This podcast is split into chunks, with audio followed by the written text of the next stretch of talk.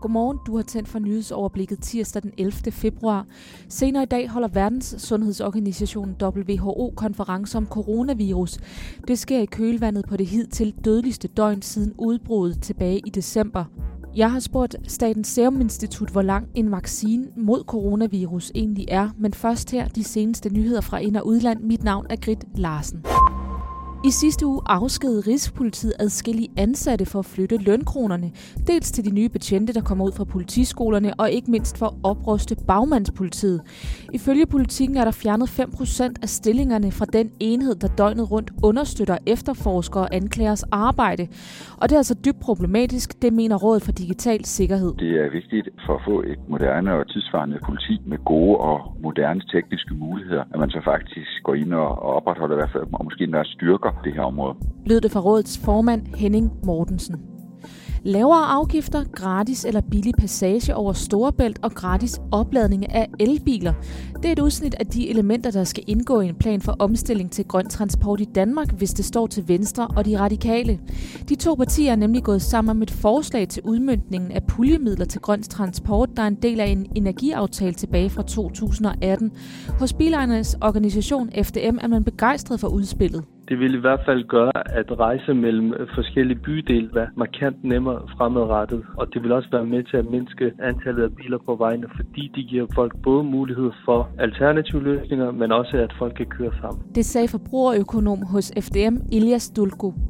Vejen mod det amerikanske præsidentvalg til november fortsætter i dag, og i den amerikanske delstat New Hampshire er der primærvalg for både demokraterne og republikanerne, hvor vælgerne peger på deres respektive foretrukne præsidentkandidat. Men forud valget er vælgeropbakningen til den tidligere amerikanske vicepræsident under Barack Obama, Joe Biden, dalet. Og det samme er tilslutningen også til Elizabeth Warren og den ellers fremadstormende Pete Buttigieg. I øjeblikket peger de fleste meningsmålinger nemlig på Bernie Sanders som manden, der skal tage opgøret om det hvide hus mod Donald Trump. Det frygtede coronavirus fortsætter med at sprede sig, og det hidtil dødeligste døgn kostede i går over 100 mennesker livet alene i den kinesiske Hubei-provins, som menes at være smittens epicenter.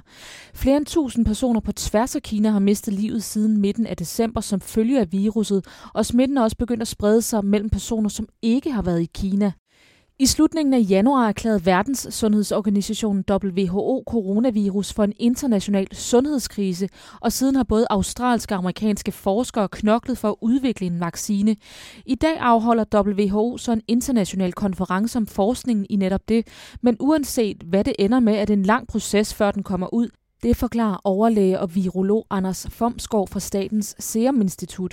Først skal vaccinen nemlig udvikles, og dernæst skal den testes på dyr, og det tager mindst fire måneders tid, selv hvis man skynder sig og har midlerne til det. Derefter så kommer den her laksomlige testning i mennesker, og den kan altså tage et år, hvor man først tester det på et fortal personer, så derefter skalerer man op, og derefter skal man ud og se de steder, hvor sygdommen virkelig er, om øh, den beskytter. Den største udfordring er at udvikle en vaccine, der ikke giver bivirkninger, som overstiger fordelene.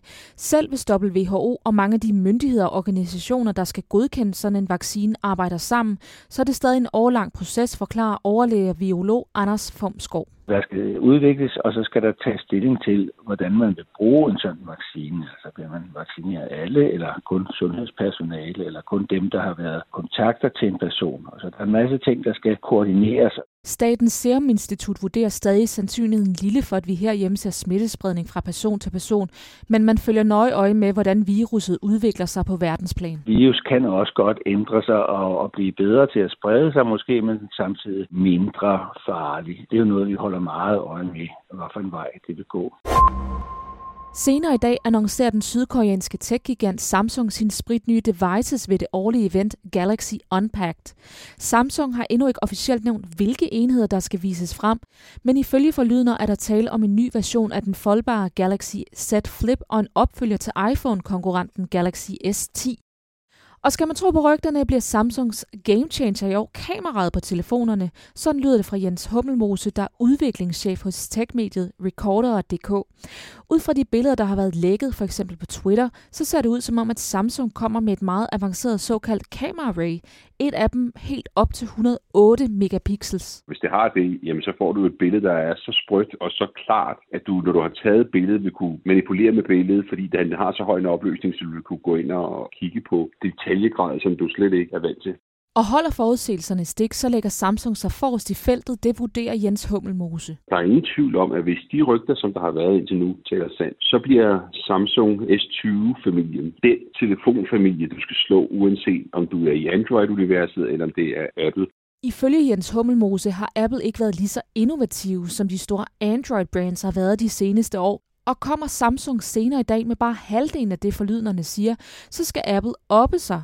Men uanset hvilken tech-gigant der taler om, så skal de også snart begynde at spejde mod 5G, og det tror Jens Hummelmose faktisk, at Samsung allerede har på banen. Man er nødt til, hvis man vil være toppen af poppen og kunne lancere produkter, som også understøtter 5G. De havde jo både 5G på S10 i en speciel model, og man har også kunne få den her Fold i en 5G-version. Så jeg vil blive meget overrasket, hvis der ikke også var en 5G-version blandt de produkter, de lancerer.